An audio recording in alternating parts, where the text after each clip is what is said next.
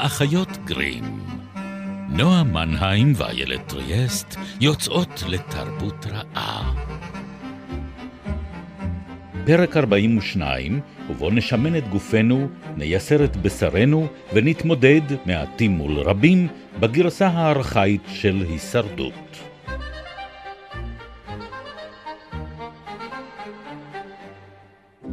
ושוב שלום לכם. אנחנו כאן בתוכניתנו האחיות גרים מדי שבוע בימי רביעי ב8:30. ובשלל יישומוני הסקטים. יישומוני הסקטים. אני חושבת להפוך את זה להרמוניה קולית. בבקשה לא. טוב, אז לא. כהרגלנו בזמן האחרון אנחנו בדירת המסתור של נועה. בתנאים לא תנאים חברים, אתם לא מאמינים. קשוח פה מאוד. באמת. אני מצפה מהגריסיני שלי להיות יותר פריחים. מהענבים להיות יותר רעננים וקרירים. לא, הם מצוינים. אז בקיצור, ככה אנחנו מקליטות בזמן האחרון, בזכותו של דניאל שבתאי.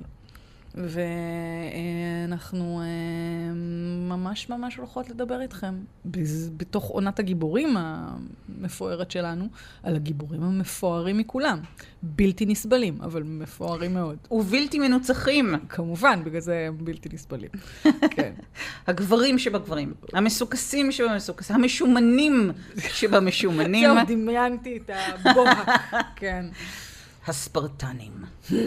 אכן. כן. מה האסוציאציות שלך? כשאני אומרת ספרטנים, מה את רואה לנגד עינייך? אני נזכרת בכל הזוועות על איך הם גידלו את הילדים שלהם. זה כנראה מעסיק אותי במיוחד בתקופות האלה. כי הם באמת, זאת אומרת, היחס שלהם, הם היו שולחים את הילדים באזור גיל ההתבגרות המוקדם מאוד. פשוט בייסיקלי לסוג של הישרדות. בלי כלום.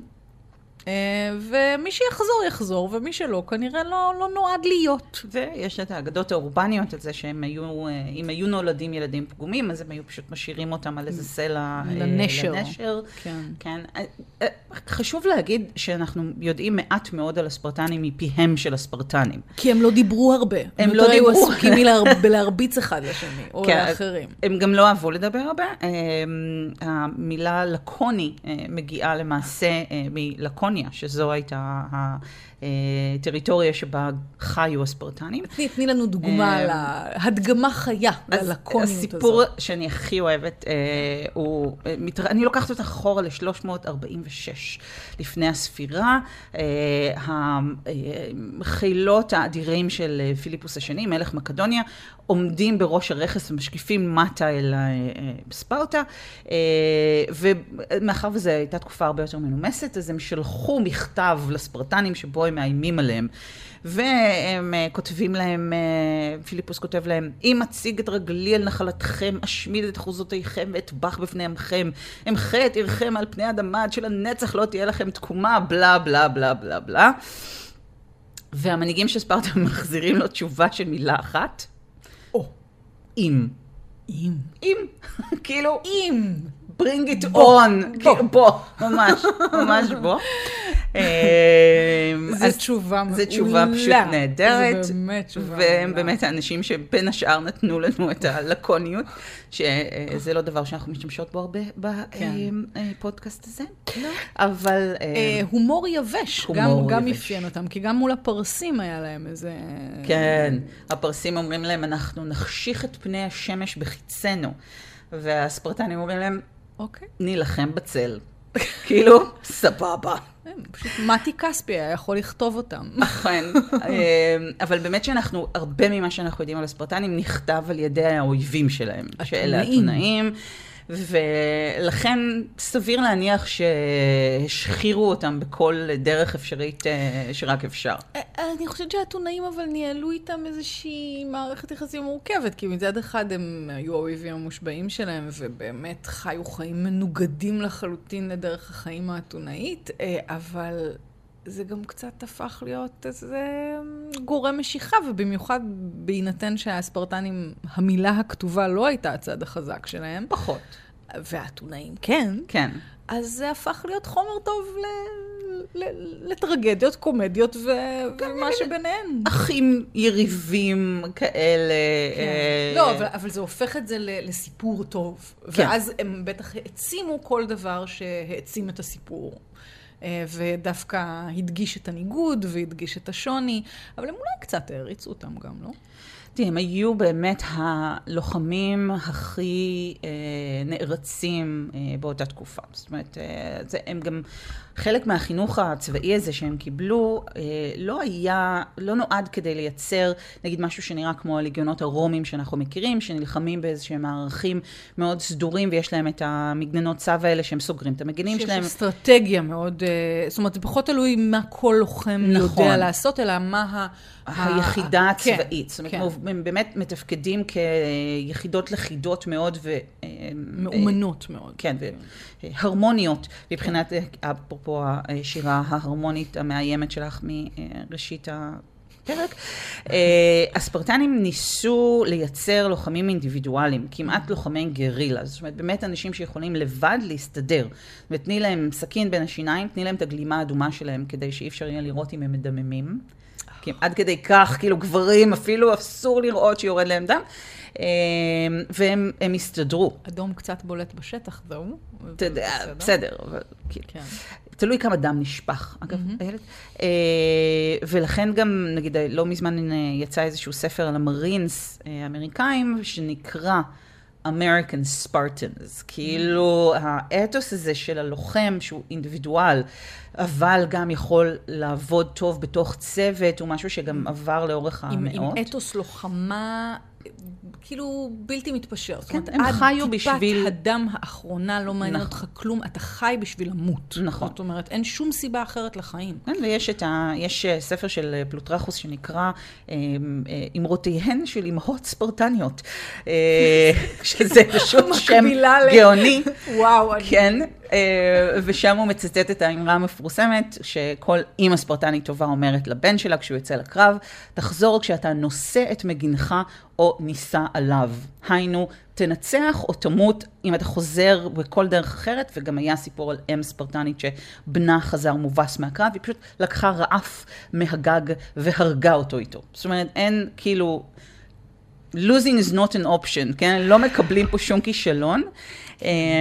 זה מעניין, כי את בעצם מעלה פה את תפקיד האישה בחברה הספרטנית. שהיה באמת, אפרופו הקונפליקט שלהם עם אתונה, נשים בספרטה היה להם יותר טוב. זאת אומרת, קודם כל הגברים עזבו אותם בשקט, הם חיו בתוך הקסרקטינים הצבאיים שלהם, היו שם מערכות יחסים ששוכפלו בצורה כזאת או אחרת לאורך כל יוון העתיקה, של חונכות בין גבר מבוגר לגבר צעיר יותר, חונכות שהייתה גם חונכות צבאית וגם חונכות מינית, זאת אומרת, הם היו בני זוג בעצם.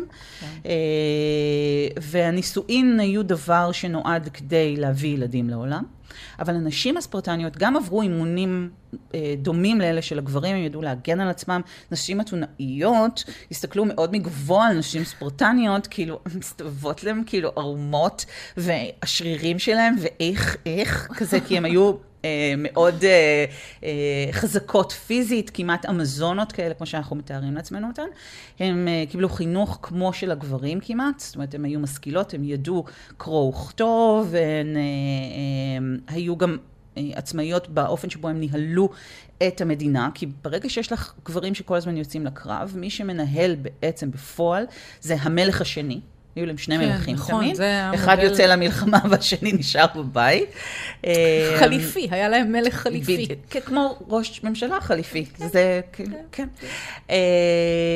ואנשים בעצם ניהלו את הכמויות המטורפות של עבדים, כי מישהו צריך לאבד את השדות ולעשות את כל המלאכות שנדרשות לעשות, כשהגברים לוחמים כל הזמן, או מתאמנים כדי ללחום. אז היו להם את ההלוץ, שהיו העבדים שלהם, ביחס של 1-9, זאת אומרת, היו המון עבדים, ובזה הם היו חריגים בעולם היווני, שלא היה כל כך מבוסס על עבודת עבדים. אז אנשים היה להם מעמד יחסית גבוה בתוך החברה הזאת, בטח ביחס לדוגמאות אחרות שאנחנו מכירים מהתקופה. ולא רק זה, אלא שהיחידים שזכו לשם על הקבר שלהם, כשהם מתו, כן? היו גברים שמתו בקרב, או נשים שמתו בלידה. זאת אומרת, הם באמת ראו בזה משהו שהוא שווה ערך למוות בקרב. זה העיד על מעמדה של האישה שמתה כשהיא ניסתה להביא לוחם אל העולם. אז אני חושבת שיחסית... אבל במובן הזה זה מה שהן היו, הם היו מכשיר ילודה. כלומר, זה היה האתוס. תביא לוחמים, גדלי אותם כלוחמים, זה הכוח שלך. כן. ובאמת אני חושבת שזה מה שאפשר להם לא רק לנצח בקרב בתרמופילאי, כי מעבר לזה שבאמת היה שם קרב מאוד מאוד הרואי. מעטים רבים כן, באמת. כמו שאומר השיר הידוע, אולי היו עריות, אבל מי שעוד רצה לחיות, אסור היה לו להיות בשערים החמים, כן, במעבר תרמופילאי. ובנקודה הזאת, בצוואר הבקבוק הזה, הם ניצבים אל מול לגיונות הפרסים הבאמת רבים מיני ים. וגם יש שם ניגוד גם שהקצינו אותו מאוד, גם בקומיקס 300 וגם בסרט 300 בוויזואליה. הפרסים שם נראים מפורקסים, מאוד effeminate, כן, מאוד נשיים, עם כוחל על העיניים וזקנים כאלה מסולסלים. הספרטנים נלחמים בחיתולים מאור, שזה דבר שלא היה ולא נברא, כן? הם ממש לא לבשו חיתולים מאור, אבל זה מצטלם מעולה. בעיקר שזה מתכון לשפשפת. כן, זה גם, אגב, המקום לציין לכל מי שרואה את הסרט הזה ואומר לעצמו, אוי אלוהים, איך יש להם את הסיקס פאקס האלה בבטן, את הקוביות בבטן. לא רק שהשחקנים התאמנו כמו משוגעים לפני הצילומים, איפרו אותם, עשו להם ממש עם איפור הצללות על הבטן כדי שיראו להם את הקוביות, ואז עשו על זה עוד עבודה ב-CGI. אוקיי? זה לא היה, אבל אז הם ניצבים שם מול באמת הפרסים המפורקסים עם החציות מקסי האלה, והספרטנים כמעט עירומים עם חציות מיני, בעצם, עם שיער ארוך מאוד, היה להם שיער תמיד ארוך, שלא כמו בסרט, אז הם גידלו את השיער ארוך, בילו המון זמן בלסרק ולטפח את השיער שלהם, כאילו היו מין מטרוסקסואלים כאלה. שזה גם נורא לא יעיל בקרב. אז אכן, בצבאות מאוחרים יותר, למשל אלכסנדר, פקד על כל חייליו לא רק להיות מסופרים קצר, אלא גם להיות מגולחים למשעי, כי אחרת אפשר לתפוס לך את הזקן, כן, כאילו, תפסו את אלוהים בזקן. אז הם יוצאים לקרב הבאמת מדהים הזה, אבל כמובן שלא כמו בסרט, הם לא היו רק 300 מאחוריהם, היו עוד פלוגות לוחמים, אבל בגלל שהמעבר היה כל כך צר, אי אפשר היה באמת להביא לשם יותר מדי אנשים לקו החזית. זאת אומרת, הם פשוט באמת פיזית חסמו את המעבר בגופותיהם, רק שניים שרדו את הקרב הזה, והוא העניק השראה לשאר האומות של יוון העתיקה. זאת אומרת, אחר כך, מאות שנים אחר כך, ההקרבה שלהם הייתה דבר שהכניס פלדה בעמודי השדרה של שאר היוונים, ואפשר להם להמשיך ולעמוד נגד המתקפות. הם ממש נצרו את הניצחון הזה. שזה מעניין, כי הם היו מפולגים, היוונים. הם לא ראו את עצמם כהיוונים. כן. והניצחון הזה היה אחד הדברים שעזרו לשנות קצת את האופן שבו הם תפסו את עצמם, ולכן היסטוריונים רואים את קרב סלמיס, שהיה הקרב שהכריע בעצם את המאבק הזה בין הפרסים לבין היוונים, והתרחש כמה חודשים אחר כך. הם רואים אותו כאולי הקרב החשוב ביותר בהיסטוריה של המלחמה. כי זה היה הקרב שהכריע איזה אתוס ישרוד. זאת אומרת, זה הקרב שאמר המערב ינצח את המזרח. ועד אותו רגע זה היה לחלוטין לא מובן מאליו. זאת אומרת, האימפריות הענקיות של המזרח, בין אם אלה היו הבבלים, אחר כך הפרסים, היו אימפריות אדירות, המצרים, כן? לא היה ברור שהמערב יגבר על המזרח, ואנחנו היום חיים בתרבות שהיא תרבות מערבית. זאת אומרת, אנחנו חיים בתרבות שבה אנחנו חיים בגלל הניצחון הזה בעצם. אז הם היו די חשובים מהבחינה הזאת. כן, ממש. אבל זה מעניין, כי זאת אומרת, האתוס שנשאר הוא בסופו של דבר לא האתוס הספרטני. כלומר, הם אולי הקריבו את עצמם כדי שאפשר יהיה לכונן... כדי שהטונה בסופו של דברים. שהטונה תצליח להשאיר אחריה חותם משמעותי. הדמוקרטיה, התרבות, הם באמת היו הבשר תותחים שאפשר לאתונה לתפוס את המקום המרכזי שהיא תפסה אחר. כן, אבל אם חושבים על זה באמת חברות שהולכות כאילו לקיצוניות של המוות בכל מחיר, שמקריבות את עצמן לגמרי, לא משאירות אחריהן הרבה. כלומר, הן משאירות אולי סיפור טוב, וסיפור טוב כולנו יודעים שהוא נשאר, אבל זהו, הוא הסיפור. אולי הוא לא הרבה מעבר. אני חושבת על מצדה, אני חושבת על כל מיני דברים, שגם אגב, מעמדם בהיסטוריה הלך והשתנה. מודלים שפעם בתקופות מסוימות היה ראוי להתרחק מהם ולהוקיע אותם, ותקופות אחרות הפכו להיות באמת אתוס מכונן. חלק ממה שאפשר להם לעשות את זה, הייתה באמת הירידה בהפיכות במעמדם. זאת אומרת, אם הם היו נשארים, יחידה הצבאית הלוחמת המבעיטה הזאת, אז צריך היה לכבד אותם, ואפשר היה להשתמש בהם, כשיש איזשהו קרב גדול, אז לכו קראו לספרטנים שיבואו לעזור לנו, כן?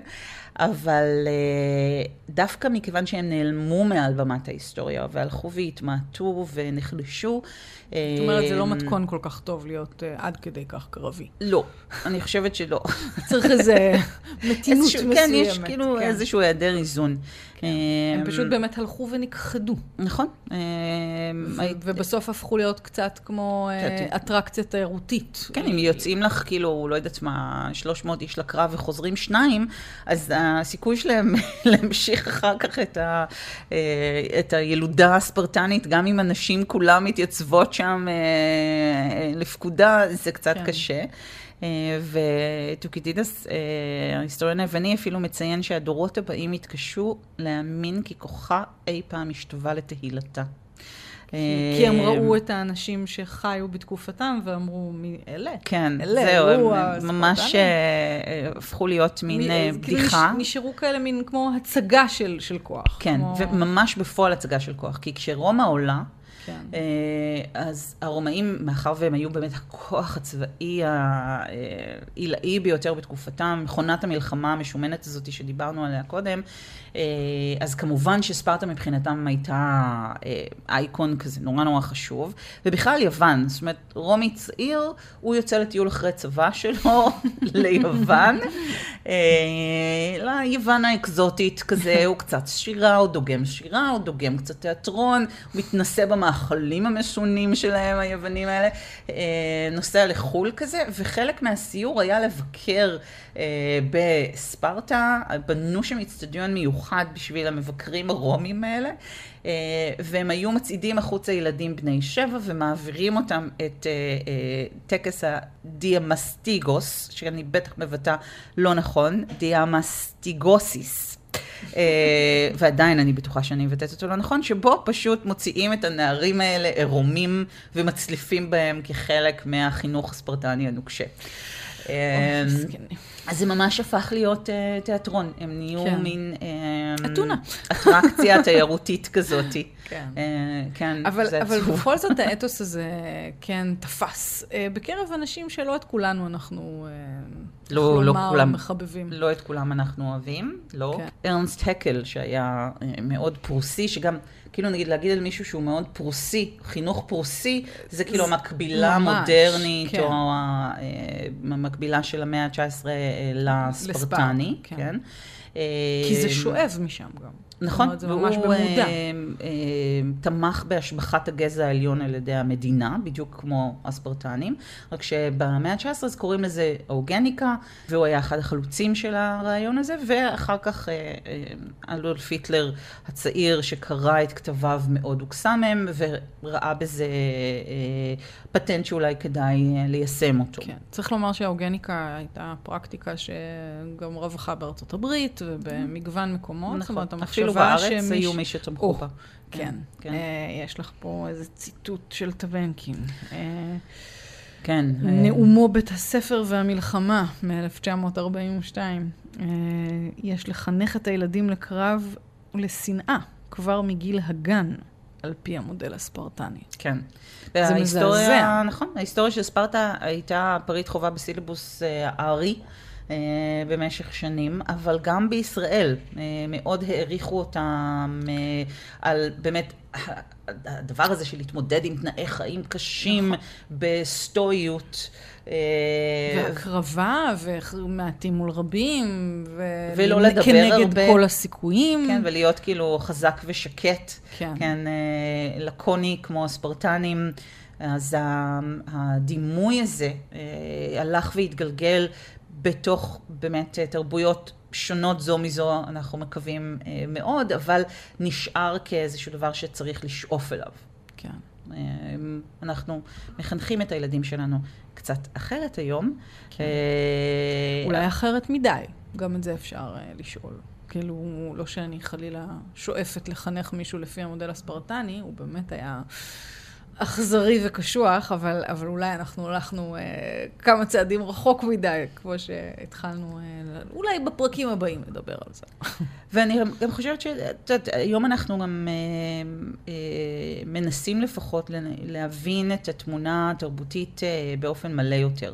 זאת אומרת, באיראן, למשל, בפרס, כש-300 יצא סרט, הוא נתפס כתעמולה אמריקאית, כי ההצגה שם של הגיבורים ההיסטוריים של פרס, זאת אומרת, חשיארש, שהפך להיות אחר כך החשברוש. שאנחנו הפכנו אותו אחר כך להיות החשברוש. הוא גיבור גדול מאוד בפרס, ובצדק. אובייקטיבית, כן.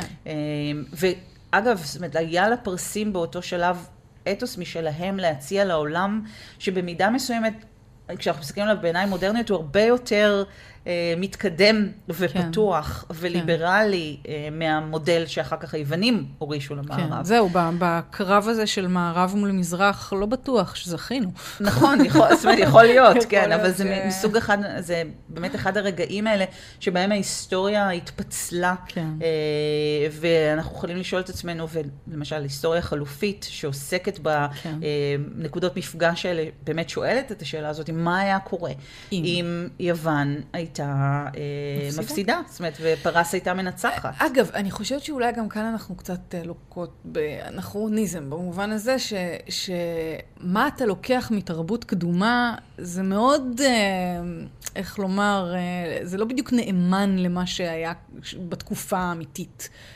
הדמוקרטיה היוונית היא מן הסתם לא הדמוקרטיה האתונאית, היא לא הדמוקרטיה שלנו. התחיל זה שהם היו נבחרים מחדש כל שנה. ונמשיך משם. לא, אנחנו עושים פשוט, אנחנו לוקחים רעיונות מסוימים, עושים להם ככה מרקר, ומשכפלים אותם לתקופות אחרות, לא באמת באותו אופן שבו הם היו בזמן אמת. ולכן באמת אין לדעת מה היינו לוקחים מן המזרח, או מה באמת לקחנו מהמערב הקדום. אבל כתרגיל מחשבתי זה באמת מעניין לחשוב על מה היה קורה. מה היה קורה אילו הם היו מפסידים, כי זה באמת אחד מאותם רגעים קריטיים, אקוטיים, בהיסטוריה שלנו, שהכתיבו הרבה מהאופן שבו אנחנו חיים היום, והרבה מהאתוסים הגיבוריים שאנחנו גדלים עליהם, אבל אולי מחנכים את ילדינו קצת אחרת, פחות שולחים אותם לבית הספר ללוחמה, לבית הספר ללוטר, לוחמה בטרור בגיל 7 או 4 או כן. זה נראה כאילו שאת שוקלת את האפשרות הזאת. אני בוחנת, לא. אמנם אוגוסט, אנחנו מקליטות באוגוסט. זה חודש קשוח להורים. זה חודש ספרטני, בוא נקרא לו כך. אכן, אבל עדיין אני מציעה שלא. בכל מקרה, הוליווד עשתה קצת סלט יווני-רומי, נכון? כן, כן, כן. ערבבה? כן, זה מין כאילו צזיקי עם קיבת עז מוצסת ליד. נשמע מצוין, תודה. הקולינריה הרומית הקדומה, אבל זה לפרק אחר. עשתה סלט נורא מהעניין הזה, ויש לנו את הרקולס בתור גלדיאטור, וכל מי שלובש גלימות מבחינתנו זה אותו דבר, או חצאית. או סנדלי אור מוצלבים. כן, נשים שלובשות מעט וגברים שלובשים חצאיות, זה פחות או יותר המתכון. אז באמת יש איזה משמש מטורף בהוליווד. נראה איזה מסתכם בתוגה, תוגה. בדיוק. אז יש לך כל מיני Meet the Spartans, כל מיני קומדיות כאלה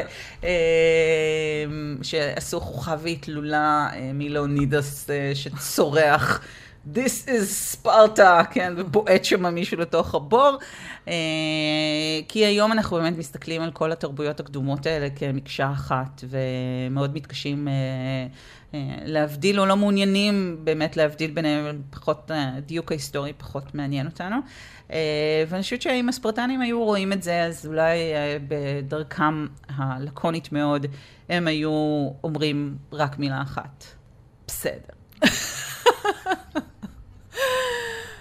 במילה זו נסיים את הפרק על הספרטנים בעונת הגיבורים של האחיות גרים. תודה רבה נועה מנהיים. תודה רבה איילת ריאס. תודה דניאל שבתאי. הם מוזמנים להמשיך להזין לנו בשלל יישומוני הסקטים. עשית את זה נפלא. תודה.